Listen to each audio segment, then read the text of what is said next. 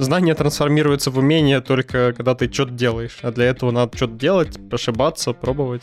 Мозг человеческий, он устроен таким образом, что он вообще-то не очень любит эти штуки. И при первой же возможности оттуда свалит. Отбери у меня телефон на час, или меня уже это достаточно неплохая психотерапия. Достаешь карту, покажешь, говоришь, почему это наш спринт. В смысле? Ты просто карту Диксита достал. Да, но на ней нарисован наш спринт. Почему? Всем привет! С вами подкаст «Диван». Это легкий подкаст про разработку и около нее, под который можно бегать по утрам, продуктивно кодить, ну или просто лежать на диване. При этом попутно впитывать мудрость экспертов или слушать околотишные истории.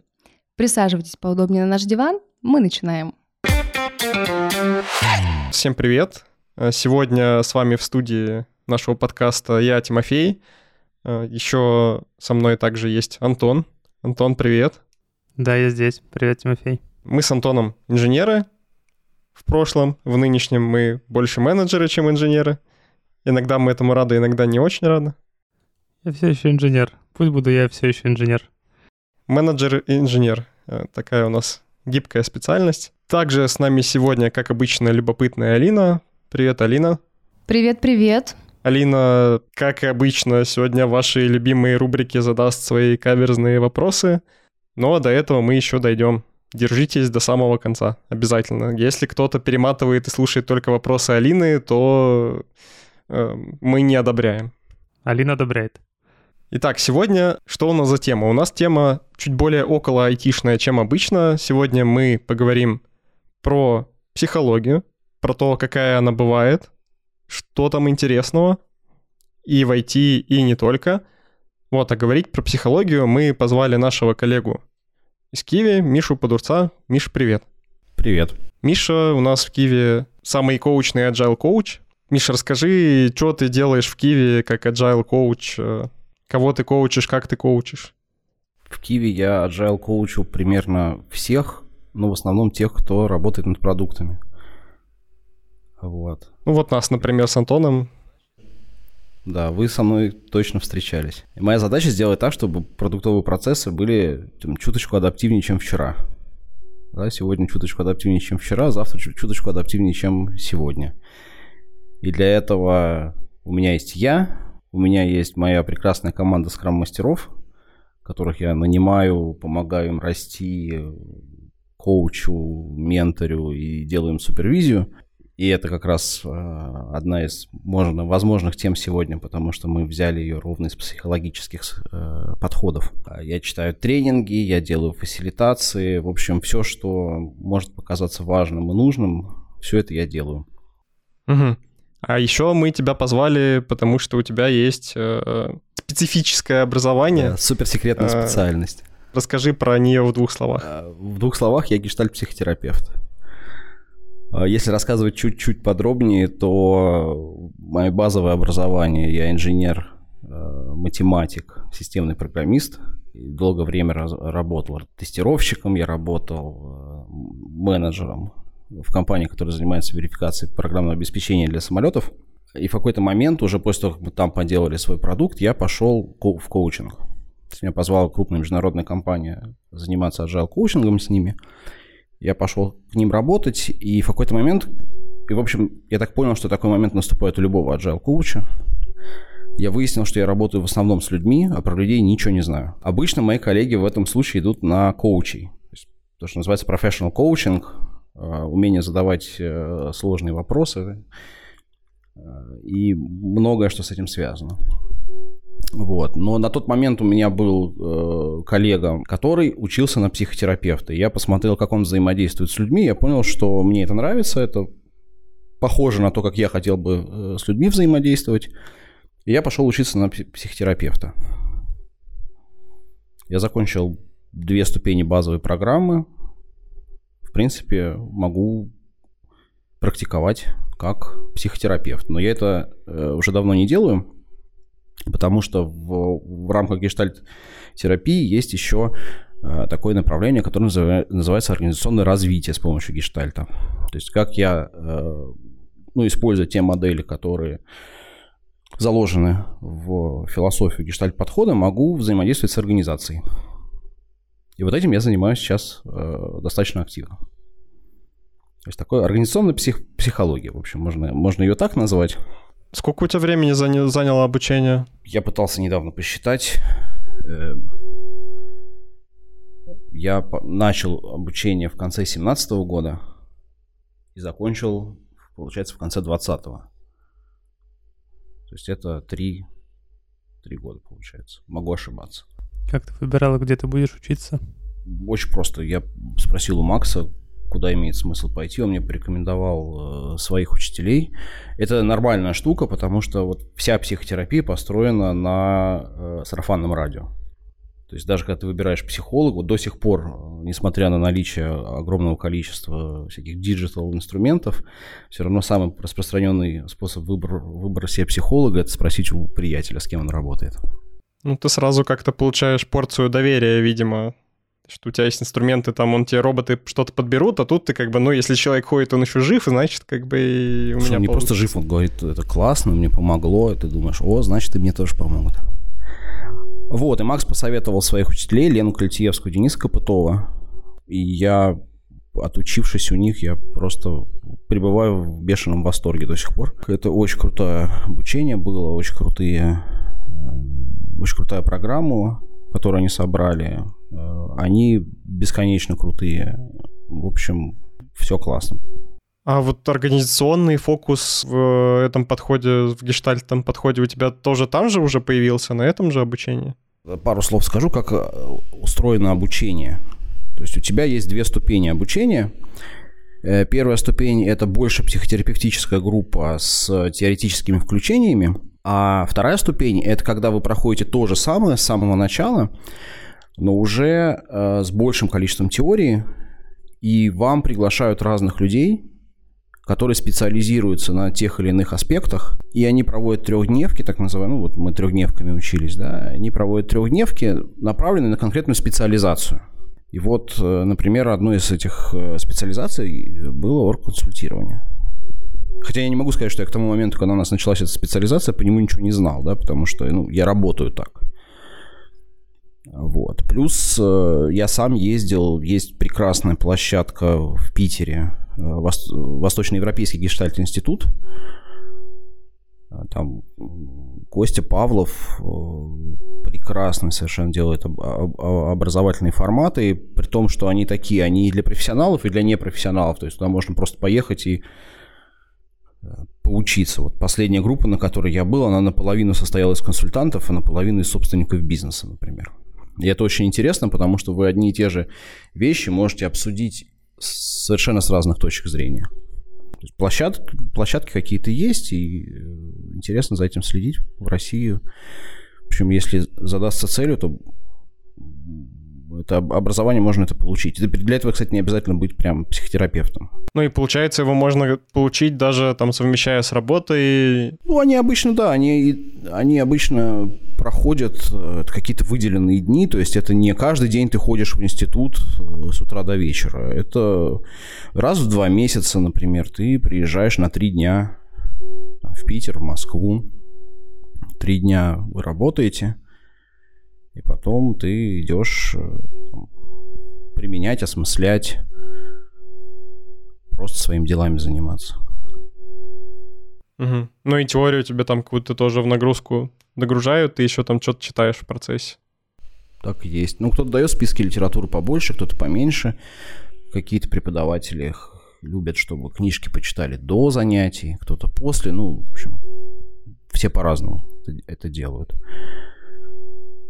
Есть какая-то базовая литература, кто-то ходит на дополнительные какие-то э, там занятия, да. А чем гештальт-психология отличается от любой другой? Гештальт-психология от любой другой. Значит, давай сейчас мы немножко расставим... Какие есть еще? Да, наверное, их, их очень много. Давай сейчас немножко расставлять границы, потому что, значит, э, во-первых, гештальт-психотерапия не равно гештальт-психология, как ни странно. Это немножко две разные вещи. Вот. И причем я толком... Во-вторых, об... психология не равно психотерапии. Да, во-вторых, психология не равно психотерапии. И они вдвоем не равны психиатрии. То есть это вот э, такая история, которая смешалась обычно, ну, обычно смешивается в, голов, в головах у людей. То есть если на пальцах объяснять, значит, э, у нас у каждого в голове живут белые кролики. Э, совершенно разные. И эти белые кролики, они участвуют в управлении нами. Каждой ситуации, вот у вас уже там в жизни возникает какая-то ситуация, прибегает какая-то толпа белых кроликов – а, и начинает нам изо всех сил советовать, отжирая наши силы, внимание и иногда, значит, хватая управление на себя. Вот психология, как наука, и особенно сейчас вот современные ее ветки, э, типа нейропсихология, да, то есть когда мы еще можем в МРТ человека засунуть и смотреть, что там в голове происходит, в мозгу, они э, изучают этих кроликов, то есть какие кролики бывают вообще в принципе вот такой механизм, такой механизм психологический, вот они там оттуда берутся там и так далее. Но психология как наука, чтобы иметь возможность ставить эксперименты этих кроликов обна- обнаруживать, она э, смотрит на вот всех людей целиком. Мы знаем, что у людей есть кролик там, я не знаю, какой-нибудь неважно, сейчас я что-то не очень хочу фантазировать на ходу, ну, какой-то психологический механизм. Ну, вот мы знаем, например, механизмы когнитивных искажений. Психология знает, что у человека есть когнитивные искажения. И мы э, с вами, когда смотрим на эту карту когнитивных искажений, смотрим, о господи, там более 100 когнитивных искажений. Что же мне с этим делать? Наверное, нужно все выучить и как-то научиться их э, распознавать. Вот. Ну, как правило, это не очень обязательно. По той причине, что вот эти кролики, когнитивные искажения, ведут себя по-разному. У каждого человека в голове они как-то по-разному приходят. И у них э, есть э, там, разные собственные особенности у этих кроликов. Ну, особенности связаны с чем? С тем, что человек, вот он, значит, эмбрион зародился, да, дальше он начинает развиваться. Что-то происходит с мамой, гормональное происходит, мама чем-то болела, я не знаю, стресс какой-то переносила, ну вот все что угодно. У человека как-то формируются механизмы. Вот по-разному. Нету двух похожих абсолютно людей, у которых эти э, механизмы э, сформированы полностью идентично. Потом человек рождается, и эти механизмы начинают э, дальнейшее развитие уже сквозь призму человеческого опыта, то есть что с человеком происходит по ходу жизни. И тоже приобретают всякие нюансы. Какие-то кролики становятся, значит, грязненькими, какие-то сытенькими, какие-то, значит, более активные, какие-то менее активные и так далее. И научный подход уже совершенно точно ответить, как э, поведение кроликов выстроено в голове вот у меня, например, не, ну, не может. Или, или, или это сложно. Значит, э, для того, чтобы изучить кроликов конкретного человека, есть подход, который, собственно, называется психотерапией. Да, когда через разговорный жанр, через там, телесные интервенции, через, не знаю, арт-терапию и так далее, через разные, разные способы я могу взаимодействовать с человеком и предлагать ему, собственно, знакомство с его кроликами. Вот. Когда человек познакомился с кроликами, он уже к ним спокойнее относится, они меньше энергии у него отжирают, он где-то может э, вдруг обнаружить, что ага, кролик какой-нибудь э, там атрибуции пытается перехватить мое внимание сейчас, но нет, я не поддамся на это и буду дальше гнуть свою линию. Вот, вот психотерапия – это такая психологическая инженерия, по сути. То есть не очень интересно, э, не то, что не интересно, это интересно, есть много людей, которые это хорошо знают, психотерапевтов, но не так важно, как, э, какие механизмы там есть, важно, как ты помогаешь клиенту организовать встречу с этими прекрасными созданиями и взаимодействия. При этом психотерапия в гражданском формате, по крайней мере, не занимается изгнанием кроликов, отстрелом кроликов, э, подсадкой новых кроликов и так далее. То есть это вот исключительно взаимодействие с имеющимися кроликами. Вот, а бывает так, что кролик заболевает. Прям, ну вот вообще заболел. Э, Причем это обычно может быть связано с тем, что человек заболел э, физически тоже. То есть многие заболевания психологического свойства, да, это, э, это как грипп. Просто когда у нас грипп, мы наблюдаем это через температуру, ломоту в суставах там, и так далее. А когда, не дай бог, у нас там что-то что психологического свойства, ну, там, гормон, с гормонами проблема, да, вот началась. Обратный захват серотонина сбоит. Вот. Это не проявляется ни в температуре, ни в соплях. Это проявляется в том, что ты сидишь грустный уже десятый день и встать не можешь с кровати. Вот. И все говорят, и, и с, с, с такой ситуацией ты идешь к врачу. И вот врач по кроликам называется психиатр. Но психиатрия – это медицинское направление, психология – это научное направление, а психотерапия – это способ долгосрочного взаимодействия с человеком, которым могут пользоваться как психологи, так и психиатры, так и просто обученные этому подходу люди. Угу. Сейчас мы разобрались с психологией, психотерапией, психиатрией. Осталось разобраться с мифическим словом гештальт, которое добавляется. С гештальтом. К, да, к, с гештальтом. к чему оно добавляется и что оно означает?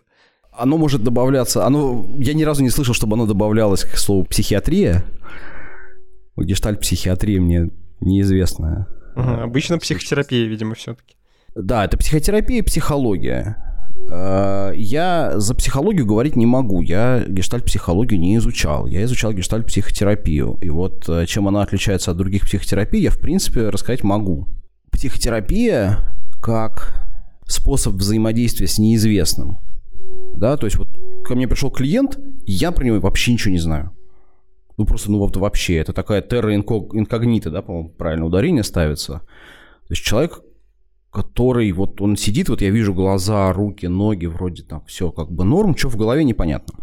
Значит, и психотерапия, э, как любой метод взаимодействия с неизвестным, это такая некая философская, философский базис, у которого есть там все, все необходимые атрибуты для того, чтобы э, с этим неизвестным взаимодействовать.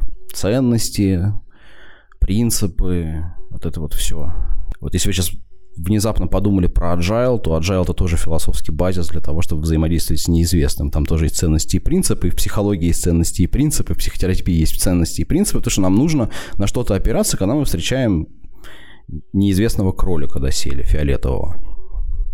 А, соответственно, есть, э, ну, грубо говоря, четыре таких основных входа э, вот в это неизвестное с которыми мы можем взаимодействовать в рамках разговорного жанра. Это человеческое прошлое, то есть что с ним было когда-то, да, и гипотеза, э, ну, мы про Фрейда все знаем, да, то есть вот вас там в один год вы увидели, как кошечка нападает на птичку, и с тех пор э, все ваши кролики покрашены в красный цвет крови этой птицы, что ужасно мешает жить. Эм, Соответственно, это психоаналитика. Психоаналитика – это тоже психотерапия. Есть э, подходы, направленные на работу с будущим человека. Самое известное – это логотерапия Франкла. Если человек знает зачем, то он стерпит любое как. То есть мы можем говорить о том, куда я иду, какие, какие там у меня, э, не знаю, какая у меня мотивация для этого и так далее. Есть гештальт. Гештальт э, – это точка сейчас. То есть вот передо мной сидит человек, у нас с ним какие-то отношения, сквозь призму этих клиент-терапевтических отношений с этим человеком, через призму того, что происходит здесь сейчас между нами, мы можем э, обсуждать какие-то другие его жизненные ситуации, ну, просто потому, что мы считаем, что человек, он устроен некоторым образом фрактально, да, то есть он приносит всю свою жизнь в любые, измен... в любые отношения. Ну, то есть ты не меняешься, грубо говоря, резко от того, что ты разговариваешь со мной или там, с кем-то еще. Ты один и тот же, и кролики у тебя одни и те же. Поэтому ты ко мне приходишь и говоришь, там, вот, я... Чего-то мне тяжело в отношениях с юзернейм. Соответственно, мы можем поговорить о них, мы можем поговорить о наших с тобой взаимоотношениях, да, то есть как они развиваются, и посмотреть, нет ли у нас инсайтов, то есть нет ли там одного и того же кролика где-нибудь, который в тех отношениях и в этих отношениях, но просто в наших отношениях будет его вычислить и урезонить немножко безопасней. Ты научишься это делать в наших отношениях и сможешь применить это там. Вот, и есть, собственно, четвертая точка – это поведение. То есть что я делаю? Это когнитивно-бихеоральная терапия. Бихевиоральная. Когнитивно-поведенческая Поведенческая, терапия. да. Вот, вот поведенческая. Попроще. да. Ну, то есть гештальт-терапия — это, короче, не про то, что надо закрыть все незакрытые гештальты, и тогда ты станешь э, суперчеловеком. Конечно, нужно. Конечно, нужно, но это невозможно сделать. И если возвращаться немножко назад, да, про, и говорить про разные виды, там, какие бывают психотерапии, совершенно неважно, к какому человеку ты попал, то есть это КПТшник, это там, логотерапевт, это психоаналитик, это гештальт-психотерапевт. Просто важно, что этот человек умеет работать в твоих интересах и организовывать для тебя вот этот вот сеттинг, в рамках которого ты можешь закрывать форточку на своей, в своей душе, понимаешь, вот Ну, это, сквознячок этот убирать. это же про тревогу, а если я хочу там, например, не тревогу там сбросить или убрать, а хочу, э, не знаю, изменить свое поведение там в каких-то типичных ситуациях, например, э, еду я там на работу как-нибудь с утра, и мне там кто-нибудь э, как-нибудь по-странному нахамит, потому что я там, не знаю, на ногу кому-нибудь наступил или что бывает по утрам у людей, что их обычно расстраивает. И я вот, короче, расстроился и весь день, типа, хожу расстроенный. Потом прихожу вечером, думаю, вот я дурак, как бы портил себе настроение целый день из-за такой херни, а на следующий день происходит там то же самое. И если я хочу поменять там вот эту модель Мгм. поведения каким-то образом, э, здесь та же самая модель работает или там что-то еще надо? Я тебе точно ответить на этот вопрос не могу. Ну вот, правда. Кажется, что с тревогой здесь тоже что-то связано, потому что тебе нужно как минимум исследовать эту штуковину. Ну, то есть Да. it depends, короче, от человека. Да. Но в целом, в целом, здесь эм, о чем, наверное, имеет смысл говорить? О том, что,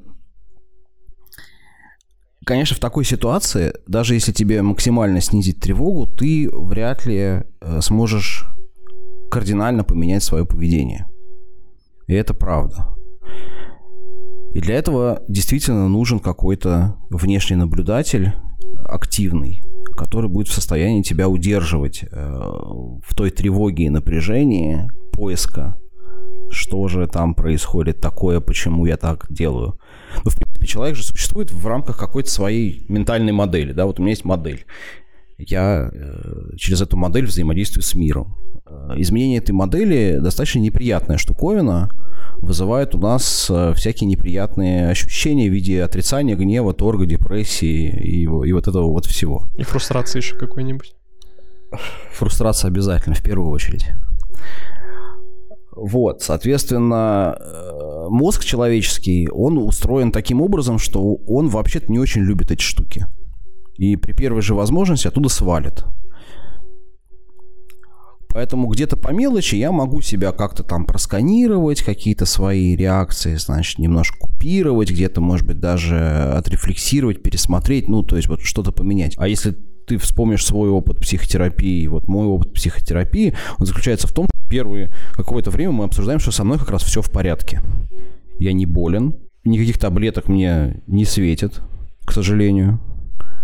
И сейчас нужно будет долго и планомерно работать. Никто тебе не говорит, что ты болен. Опять же. То есть, когда ты туда уже пришел, да, ты понимаешь, что все нормальные, здоровые люди. Вот. Есть просто вот эти вот э, немножко подраненные кролики. Сейчас мы с ними познакомимся, э, как-то их там причешем, будет все лучше. Слушай, мне кажется, готовы люди платить просто то, чтобы си- посидеть час без телефона. Типа, отбери у меня телефон на час, или меня уже это достаточно неплохая психотерапия. Знаешь, говорят, что минимальное психотерапевтическое воздействие это когда я просто смотрю на тебя и киваю твоим словам. Ты просто говоришь чего-то, а я так. «Мгм, мгм». И это на самом деле работает.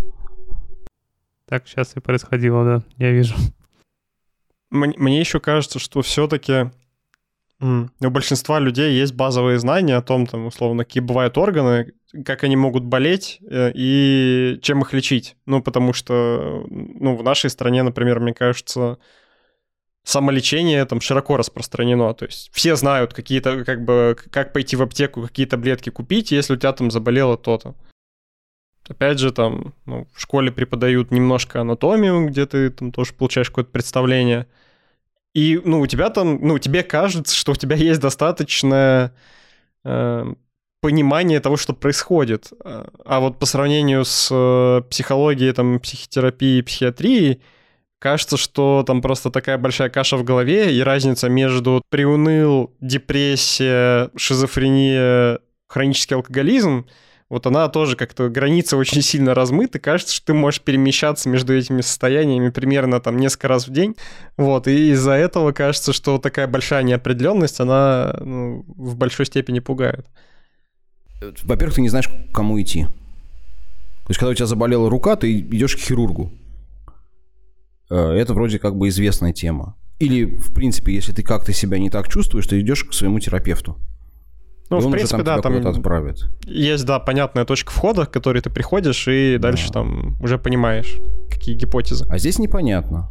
А здесь непонятно, куда бежать. И главное, с чем. Вот с этим вот туда, а, а с этим вот сюда. И вот если на меня, э, ну вот из твоего примера, да, значит, дядька там что-то накричал, я хожу понурый весь день, вот это кому? А что а чё, я не мужик, что ли? Что я вот э, занимаюсь такой фигней? Меня а, же нагрузили этим в детстве. Вот это вот что я Другая не мужик. классика. Я мужик, да. я разберусь. Э, конечно, разберусь. Вот. А потом незакрытый гештальт пошел такой, пух, ракетой взлетел.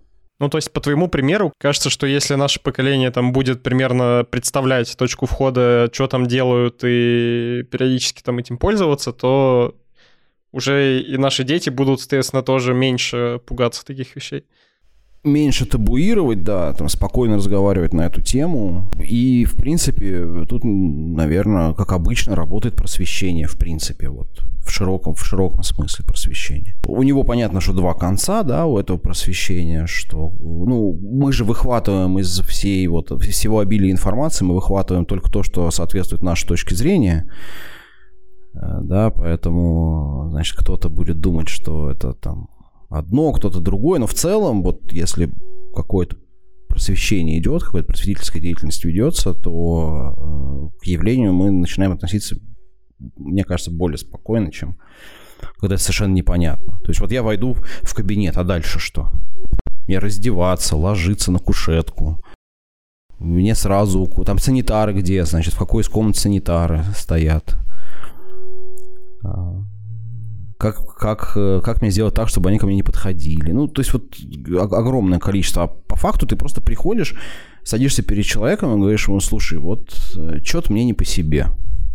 Вот такая история со мной сегодня произошла, я ее вот выкинуть из головы не могу. Вот ну никак. И все, и дальше вы разговариваете. А потом ты встаешь и понимаешь, что в этой истории тебе что-то стало чуть-чуть понятнее. Вот не целиком.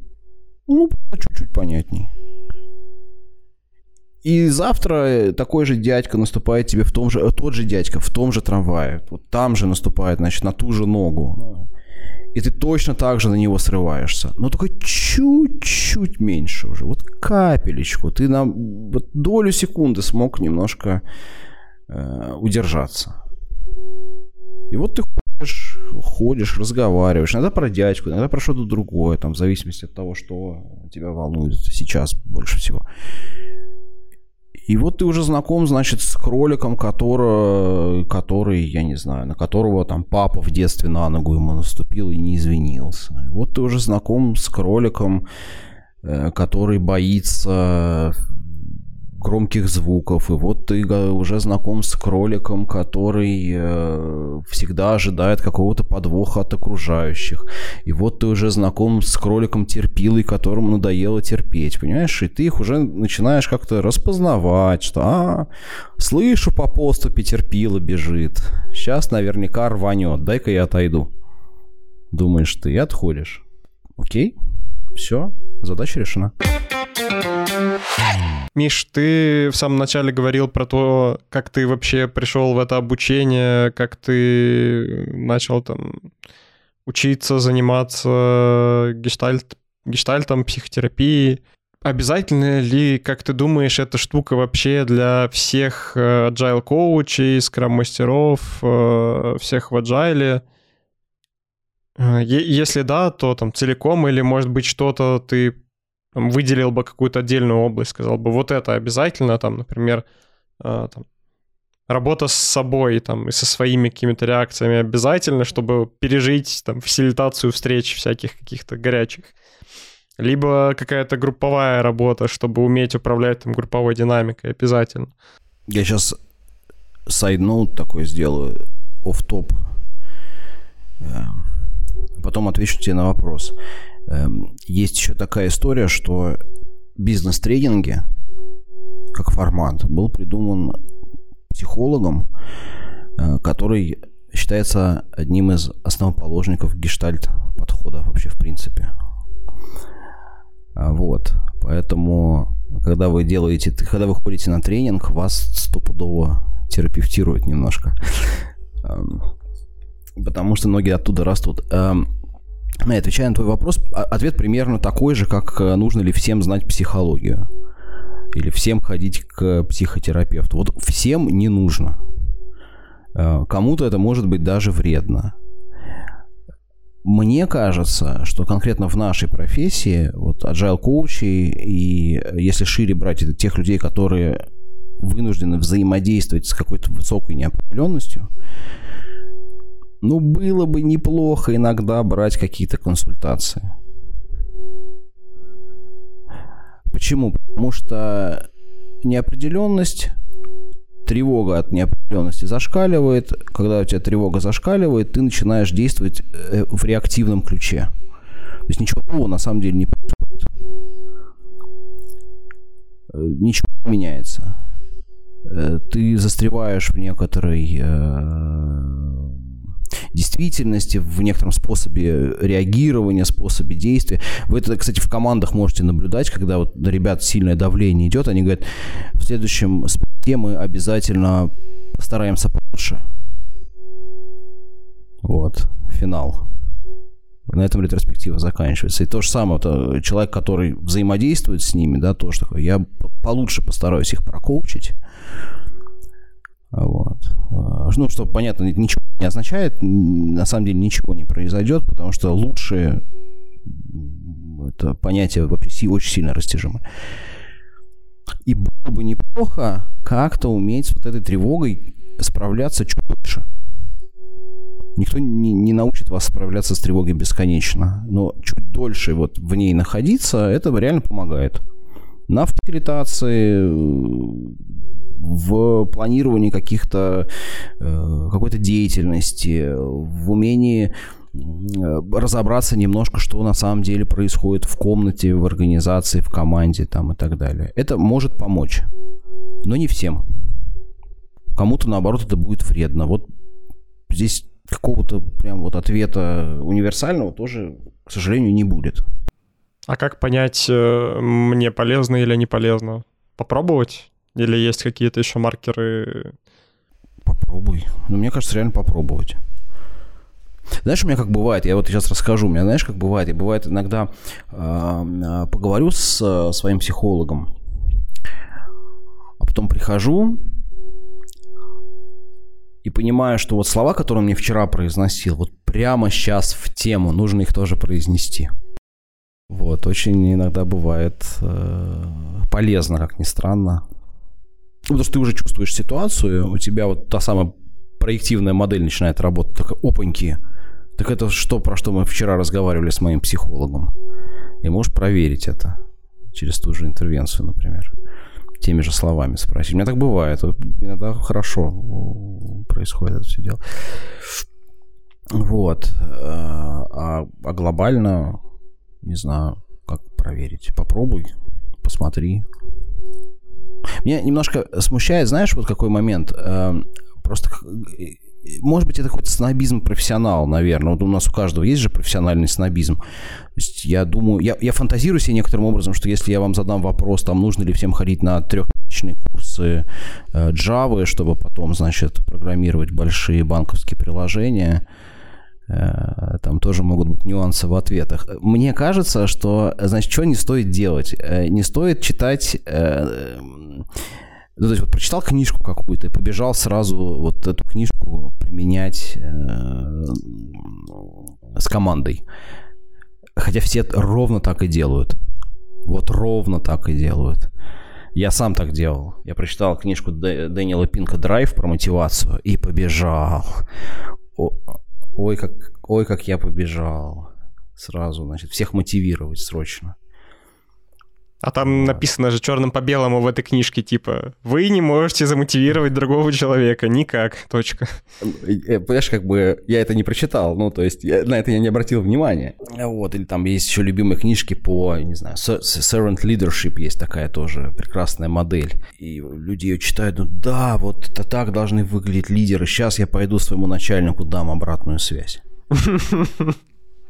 ты врываешься в комнату человека, который, у которого родители были работяги на заводе, э, он ходил в школу 5 километров пешком, э, значит, э, работал на кирпичном заводе долго, там, служил в армии, потом пришел, пошел в институт, значит, ночами работал, воспитывал семью, детей, там, тянул их как мог, вот, наконец, он стал начальником какого-то департамента крупной компании, и тут ты к нему приходишь и говоришь, ты не servant leadership. Ты хреновый лидер, чувак. Не servant. Вот. Э, вот этот момент, значит, он такой тонкий достаточно, что было бы неплохо не только модели знать, да, но и вот как-то уметь их соизмерять с, э, с реальностью, с возможностью их применения и так далее. А это только опытом. Поставьте безопасные эксперименты. Например, просто начните, вводите к нему в кабинет, скажите, вы что-нибудь слышали э, о модели Servant Leadership? Вот. Начните Он такой, диалог с Какой этого. такой сервант? Ты что? Какой такой сервант, да. Вот чашка. Сервант да, это подай, где подай стоит чашку. там, да, да. И не, не, он, прекра... он прекрасный мужик, он замечательный начальник. Ну, просто он, культу... он культурально не там, у него нет опыта достаточного для того, чтобы эту концепцию как-то отрефлексировать полностью. И это нормально, все люди такие. Он вам не обязан быть э, э, сервант-лидером. Надо еще понимать, что вот эти люди, которые написали эти замечательные книги, они живут э, ну, в совершенно другой среде и выросли, скорее всего, в совершенно другой среде, чем ну, наши там типичные нынешние руководители, да и вообще большинство людей. Слушай, я работал с менеджерами из той среды, там та же самая история. То есть туда тоже не надо с ноги с этими концепциями заходить. У меня был достаточно интересный опыт. Он примерно выглядел так. Вот когда я работал в международной компании, э, значит, я ездил с тренингами по разным странам, э, и иногда к нам приезжали в офис в Москву. И каждый человек где-то в начале тренинга обязательно произносил, ну не каждый, ладно, это я опять значит, гиперболизирую, многие люди произносили следующую фразу. То, что вы нам сейчас рассказываете, это не для нация name, ну, моя нация name. Это, наверное, придумали там, немцы, англичане, американцы, там, кто угодно. Вот у них это зайдет, у нас нет. А, на следующем а, тренинге обычно кто-то из этого списка, значит, тебе произносил тоже фразу. То есть немец какой-нибудь, которому должно было зайти э, в прошлый раз, значит, он говорил, вот это, наверное, для американцев что-то. На следующем тренинге американец какой-нибудь говорил, вот это, наверное, это не для американцев, это, наверное, на экспорт. Вот.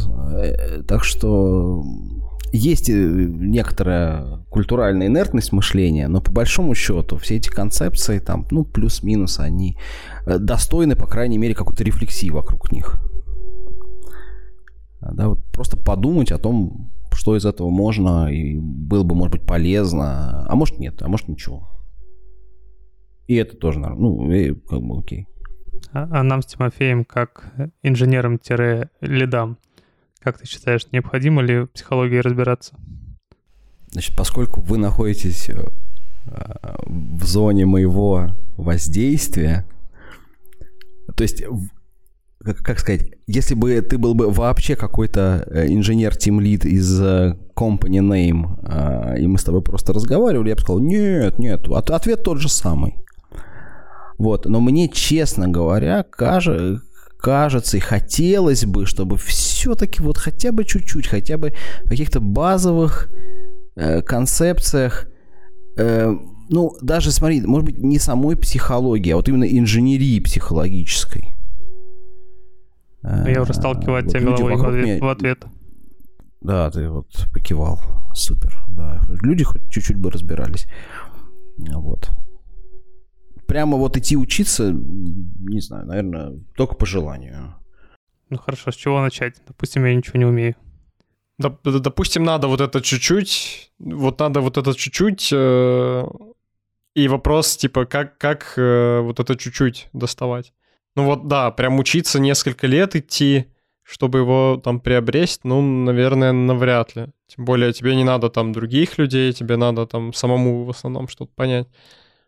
Ну, Вот я сейчас просто задумался о том, а, собственно, а, как я пытаюсь решить свою работу за ваш счет сейчас, а, придется отдуваться. В принципе, например, в том же вот Восточноевропейском гештальтном институте есть э, там семинары там двухдневные, например, трехдневные, я сейчас не помню, которые на которые можно съездить и посмотреть, как работают изменения в компаниях. Вот пообщаться про это, например. Будет полезно? Будет. Будете ли вы стопудово знать про психологию что-то? Ну, что-то узнаете. А, Регулярно многие терапевты и психологи проводят какие-то вебинары. Ну, так вот поинтересоваться чуть-чуть э, именно не профессиональными какими-то вебинарами, а либо которые предназначены для людей с, э, может быть, без знаний каких-то психологических.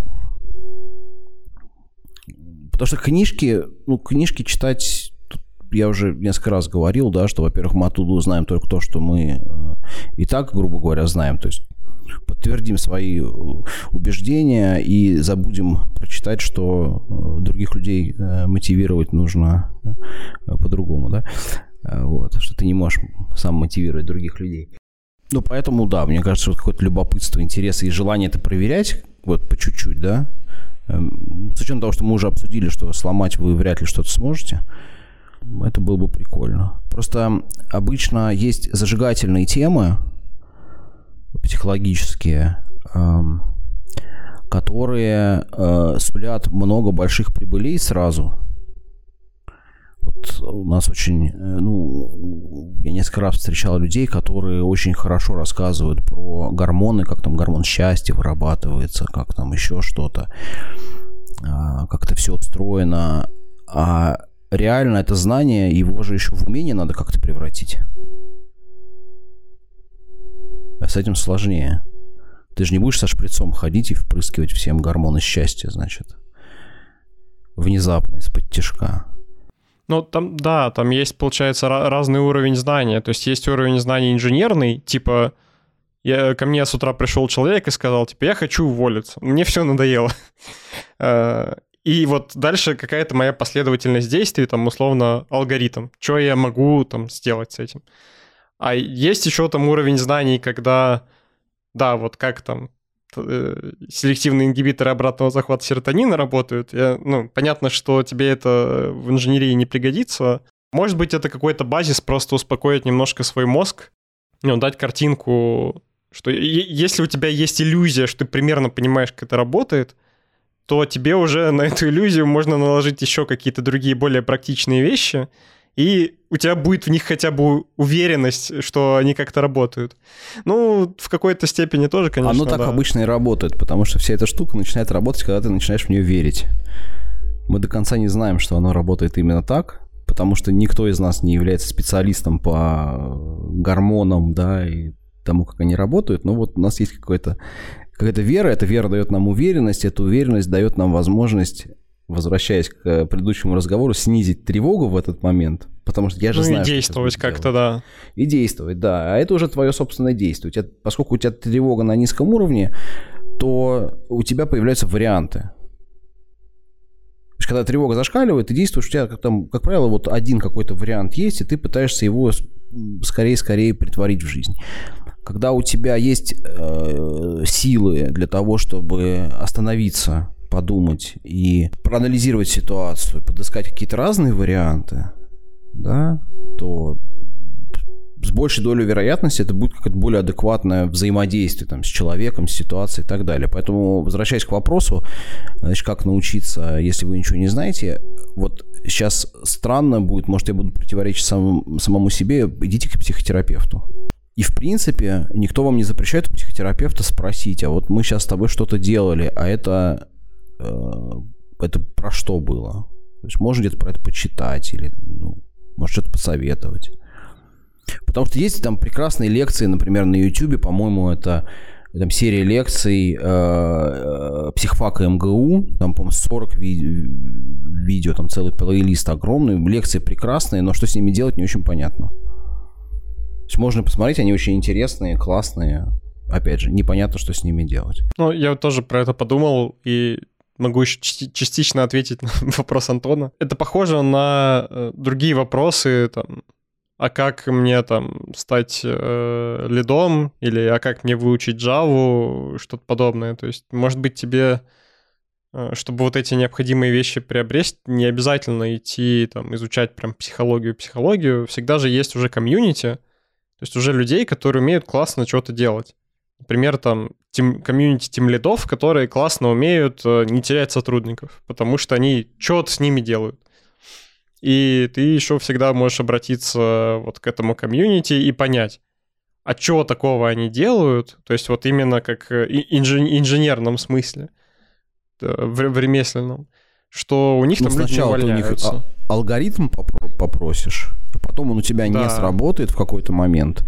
А потом ты найдешь, пойдешь уже искать, типа, а что, почему, а почему это вот так должно работать, а почему у меня это не сработало, и что с этим делать теперь? Да, с одной стороны, полноты картины ты не получишь, э, ну, в силу того, что у тебя будут какие-то кусочные знания. А с другой стороны, инжи... с инженерной точки зрения, то есть с точки зрения решения конкретных проблем, у тебя будет какой-то адекватный багаж навыков. Почему именно навыков? Опять же, почему э, почему проблема с книжками, я там, не готов, например, никакую книжку рекомендовать. По очень простой причине, потому что знание не равно умение. От, от того, что мы прочитали какую-то книжку, это не значит, что мы научились применять то, что в этой книжке написано. Ну да, вот, умение, но большая проблема. знание трансформируется в умение только когда ты что-то делаешь. А для этого надо да. что-то делать, ошибаться, пробовать. Опять И делать, для этого, соответственно, пробовать. особенно в такой теме, в которой вот этот шлейф тянется, значит, ты должен делать не просто что-то, а что-то очень небольшое и очень понятное, Э, кажущееся тебе безопасным и не пахнущее таблетками психиатрии и прочими там э, этими связанными руками за спиной. Вот представь себе, ты войдешь э, в, в комнату, там где вот у тебя команда сидит и, не знаю, скажешь им, нарисуй свое астральное тело. Вот вам кисточки, краски и, и прочее. Вот. Ну, не знаю, может, тебе даже санитара вызовут или там потрогают за лоб, так скажут, чувак, ты там типа окей. А если ты придешь и скажешь, что, ребят, я сходил на тренинг, и теперь я хочу на вас это попробовать. Ну, будь максимально честным. Да, они тебе скажут, тебя научили нами манипулировать и вскрывать нам мозг. И ты хочешь сейчас поставить на нас нечеловеческий опыт. Нет, ты можешь предлагать, они могут отказаться. Если в таком формате, ну, Типа вы сами на это Есть ли добровольцы, которые готовы мне помочь освоить эти знания на практике? Поскольку они хорошо к тебе относятся, то у тебя есть шанс. На то мы порешим. Вот, и ты говоришь, ладно, ладно, я вас напугал, будем рисовать не астральное тело, а просто тело нашей команды. Кстати, хорошая практика, всем рекомендую. Арт-терапия вообще оказалась очень, очень, очень классной штукой для решения многих э, командных задач. Что людям рисовать весело, а потом и поговорить есть о чем. Я один раз так попросил команду спринт нарисовать на ретроспективе, мы рисовали. Но я там задал какой-то сеттинг небольшой, но в итоге там, там нужно было нарисовать какое-то препятствие, и там была просто огромная такая э, какашка нарисована с руками. У него даже было имя, я уже не помню, какое, как, какое но всем понравилось. Да, а потом к этой какашке нужно задавать вопросы каверзные. А, Вот, и э, да, все дело в том, что у тебя, э, помните это число, я не помню имя человека, вот это вот там 7 плюс-минус 2, это то количество вещей, которые ты можешь держать в оперативной памяти. Поэтому, если ты просто спрашиваешь, ребят, что было в списке плохо, э, вот э, что-нибудь с последних двух дней тебе выдадут. А чтобы воспользоваться просто более глубокой памятью, нужно мозг обмануть немножко и заставить поработать. Мозг ленивая сволочь. Он, он не хочет лишней работы делать. И поэтому мы сначала просим нарисовать картинку, а потом просим объяснить. И мозг в панике, значит, начинает работать в этот момент. Так это вот, собственно, подход. То есть можно рисовать, можно карты, знаете, доставать из, э, из колоды, там, любой. Из Таро, из Имаджинариума, Диксита, там, вот любая карта с картинкой, ну, чтобы разные только были. Достаешь карту, покажешь, говоришь, почему это наш спринт? В смысле? Ты просто карту Диксита достал. Да, но на ней нарисован наш спринт. Почему? И тут человеку приходится, собственно, начинать, вот опять, опять же мы об этом говорили немножко, лейбаки начинать вешать. То есть проективный метод он начинает. Ага, вот э, здесь вот нарисовано там то-то, поэтому это то-то, там здесь нарисовано то-то, это то-то. Все, вот сбор информации осуществлен. Теперь надо понять, что с этим делать. Прикольно, что, кажется, от роли скроммастера все ожидают именно такого. То есть, если я как тимлид приду и скажу, что, ребята, у меня есть какая-то новая психологическая штука или новый формат ретро, скажут, ну, не знаю, дичь какая-то. Если с этим придет скроммастер, таки, ну, нормально, давай попробуем. Значит, с одной стороны, я сейчас э, пытаюсь побороть свое негодование относительно э, знания о том, э, что, значит, от скрам-мастера ожидают каких-то развлечений. Э, Вот, потому что это зачастую так. А с другой стороны, смотри, э, я просто не знаю, что конкретно вот входит в роль тим-лида в данном случае, вот применительно к этой ситуации. Но мы со скрам-мастерами очень много обсуждаем э, вопросы командной динамики. Поэтому, когда скрам-мастер приходит с каким-то упражнением, скорее всего, оно логически вписывается в то, что происходит с командой. И для этого нам приходится искать новые упражнения, новые подходы, новые э, там э, какие-то там сделать, может быть, старые упражнения и так далее. То есть постоянно подстраиваться. И в этом смысле, да, карты вот оказались прикольной штукой. Мы, мы их делаем, мы делаем их на тренингах, мы делаем э, в ретроспективах. Э, раньше я делал еще аудиты э, команд. Э, ну, скорее не скрам команд, а вот э, команд э, там, продуктовой группы, да, когда там и менеджеры, и там сейлы, и вот, все вокруг. Мы там прям рисовали. Очень классные рисунки были. Из них можно было огромное количество вещей вытащить. Вот, то есть это, ну, да, такая штука. Мы так можем делать. Но это не значит, что вы так не можете. Просто хотелось бы, чтобы любое упражнение, оно было продиктовано какой-то потребностью. Раз мы про психологию, да, то психология же еще оперирует такими штуковинами, как потребность. И потребность бывает, э, ну, грубо говоря, у там, человека, у команды, а бывает еще некоторая такая квазипотребность. Это потребность, которая логикой всего происходящего действия как, как бы продиктована. Ну, то есть э, ты не, не приносишь какую-то прикольную штуку, потому что, типа, смотрите, что я нашел, давайте попробуем. Ты говоришь, что, смотрите, э, мне кажется, что я заметил там какую-то штуку, и еще мне подсказали инструмент, который, возможно, ее поможет выявить, и я вот предлагаю попробовать. Да, может быть так, а может быть немножко наоборот, вот тоже возможно. Э, Я приду и скажу, да, вот я прикольная штука, мне кажется, что... э, Слушай, ну мы подустали от всех там стандартных форматах, вот давайте просто разбавим. Ну, бывает, вот я думаю, что вы замечали, бывает команда уже все, вот она в какой-то рутине постоянной находится. Если ты придешь со своими стандартными упражнениями в эту рутину, э, это будет тоже, оно не будет выделяться никак на фоне, то есть никакого там дополнительного мыслительного процесса или усилия там не будет происходить. Ну или, по крайней мере, вероятность этого крайне низка. Опять же, мы не, не будем недооценивать способность людей э, э, что-то делать. Вот. Но я могу прийти и сказать, вот, э, классно, я просто вот вчера прочитал, мне кажется, должно зайти, потому что не похоже на то, что мы делали до сих пор. Давайте чуть-чуть разнообразим нашу жизнь. Э, там, ретроспективную, например. Тоже можно. Ну, какая-то должна... Ну, в идеале там должна быть какая-то логика. в идеале. Но опять же, не нужно забывать, что скрам-мастера бывают более опытные, менее опытные. Кто-то чуть лучше в этом разбирается, кто-то чуть хуже. И в какой-то момент это может быть ровно из той логики, что я вот нашел, прикольно, давайте попробуем. И никакой другой логики за этим не стоит. Берем на следующее ретро, получается, колоду Имаджинариума. Ну что ж, настало, настало время Алины. Ваша любимая рубрика «Любопытная Алина». Алина, тебе слово.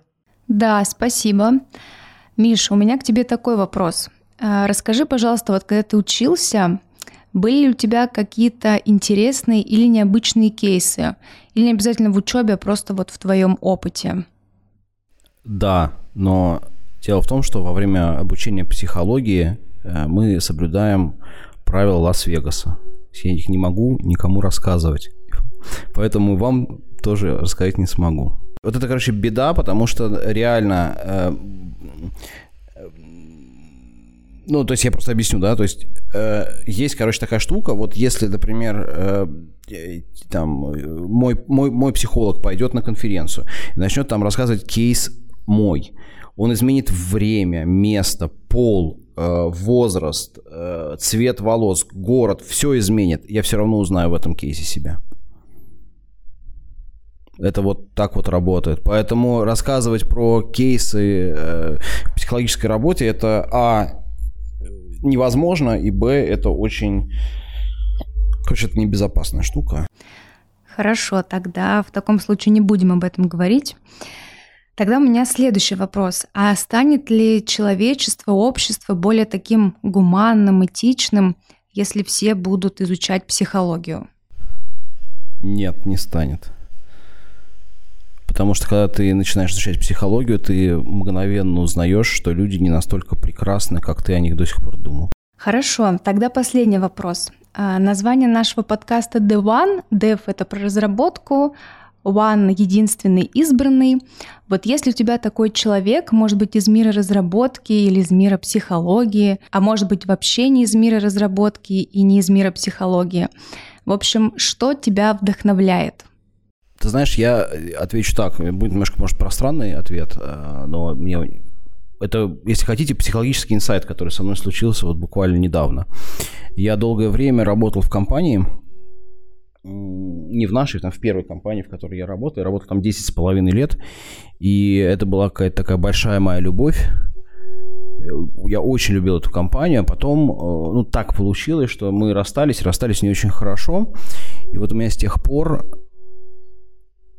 а, с тех пор мне было очень сложно, очень сложно как-то вот влюбляться в тех людей и компании, с которыми я работаю. То есть, ну, я выполняю свою работу хорошо, для консультанта это может быть даже хорошая какая-то история. И вот где-то, ну, может быть, с год назад, может быть, чуть меньше, у меня вдруг э, ко мне вернулась вот эта вот история, связанная с тем, что я могу радоваться э, тем людям, которые вокруг меня, и э, как-то любить компанию, в которой я работаю, ну, больше, чем это просто безопасно. То есть немножечко с, с, с таким с учащенным сердцебиением, захватыванием, когда, когда, знаете, вот воздух вот так вот не проходит в легкие, немножечко с потерей какой-то памяти, э, рассудка и так далее. Вот. Но и вот это чувство, вот, которое я опять поймал и которое э, вызывает у меня улыбку э, и дает мне огромное удовольствие, вот это, наверное, сейчас меня драйвит больше всего. Люблю вас, парни. И мы тебя, и Алину. И наших дорогих э, слушателей, конечно же. Ну что ж, мы сегодня поговорили про очень айтишные, не совсем айтишные, около психологические темы. По традиции я сейчас что-нибудь спрошу у наших товарищей, которые тут со мной в нашей виртуальной студии. Э, ну вот из моего э, личного опыта психотерапии, и это связано, наверное, с тем, что Миша говорил там про компанию, работу. В общем, мы с э, психологом обсуждали, она мне решила рассказать про псих, психопатологию обыденной жизни, про Фрейда. Мы там разбирали сновидения и, ну, другие какие-то виды психопатологий. Вот, я вспомнил за собой одну такую патологию, что когда я прихожу э, в офис на работу, я иногда достаю э, из карманов вместо э, пропуска от офиса, я достаю из кармана ключи от квартиры, от дома. И вот эта моя такая замеченная патология, она как бы говорит о том, что я прихожу на работу к себе как домой, очень радуюсь и, э, ну, комфортно мне, что ли, там. Э, поделитесь, вот, ребят, э, вы за собой замечали какие-нибудь такие прикольные штуки, которые вам бы открывали какие-то особенности о себе, что-то, что вы делаете так на полуавтомате, что-то, что вы там делаете, не обдумывая случайно, и вы заметили как-то в повседневной жизни за собой? Я две вещи про себя такие знаю. Значит, во-первых, я э, иногда машину закрываю по три раза. Ручку дергаешь или как? Закрыл машину? Нет, ну на вот э, ты вышел из машины, да, вышел из машины, значит, нажал на кнопку, потом отошел на 10 метров, еще на кнопку, на, ну, вот, вот ты идешь, значит, жамкаешь на эту кнопку, потом достаешь телефон, проверяешь, что машина закрыта, идешь э, домой. И в, в какой-то момент это превращается в некоторое неконтролируемое действие, то есть ты даже уже не замечаешь, что это делаешь. А, вот. Ну, я просто много говорил про тревогу. Это как компульсия называется, в общем, э, некое тревожное состояние, да, чтобы безопасность должна быть. Вот, а вторая история, значит, она более забавная. Эм, значит, мы когда снимали квартиру, в мои обязанности входило э, выбрасывать мусор. Причем делать это обычно по утрам. То есть я уходил на работу и выбрасывал мусор по дороге. А может, это было уже на этой квартире, я не помню. В общем, э, я его регулярно забывал выбрасывать. То есть это была многожды проговоренная женой обязанность моя. Вот. Но я его регулярно забывал, причем вплоть до того, что я вот про него помню, я его достал, э, вот этот мусорный мешок, положил перед дверью, чтобы вот, ну, никак, э, значит, не пройти мимо него, уезжаю на работу, получаю фотку этого пакета, который лежит также, значит, одиноко лежит перед дверью. Вот. И мне даже жена говорила, говорит, пойди со, к, к своим психологам, выясни наконец, что это такое. вот. Ну, надо сказать, что я так, в общем-то, и не выяснил, но мусор стал выносить чаще. Сильно. И забывать сильно реже. Ну, вот такая штука, да, была. Это явно что-то бессознательное, то есть какой-то какой месседж миру, жене, не знаю себе, кому угодно. Окей. Алина, а у тебя было что-нибудь такое, замечала за собой? Какие-нибудь такие искажения? Ну вот ты сказал про сны. А, вот мне сны, например, вообще не снятся. Ну, точнее, я их не помню практически никогда, прям вот за редким исключением. А про бессознательное я, например, когда собираюсь выходить из дома, настолько, видимо, делаю уже что-то на автомате, ну там выключить утюг из розетки, чайник выдернуть тоже из розетки.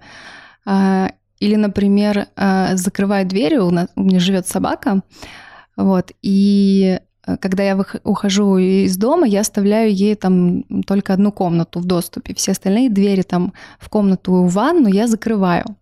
Вот, и я делаю это настолько ну, вот на автомате, что когда я выхожу из дома, часто бывало такое, что я не помню, а точно ли я выдернула утюг.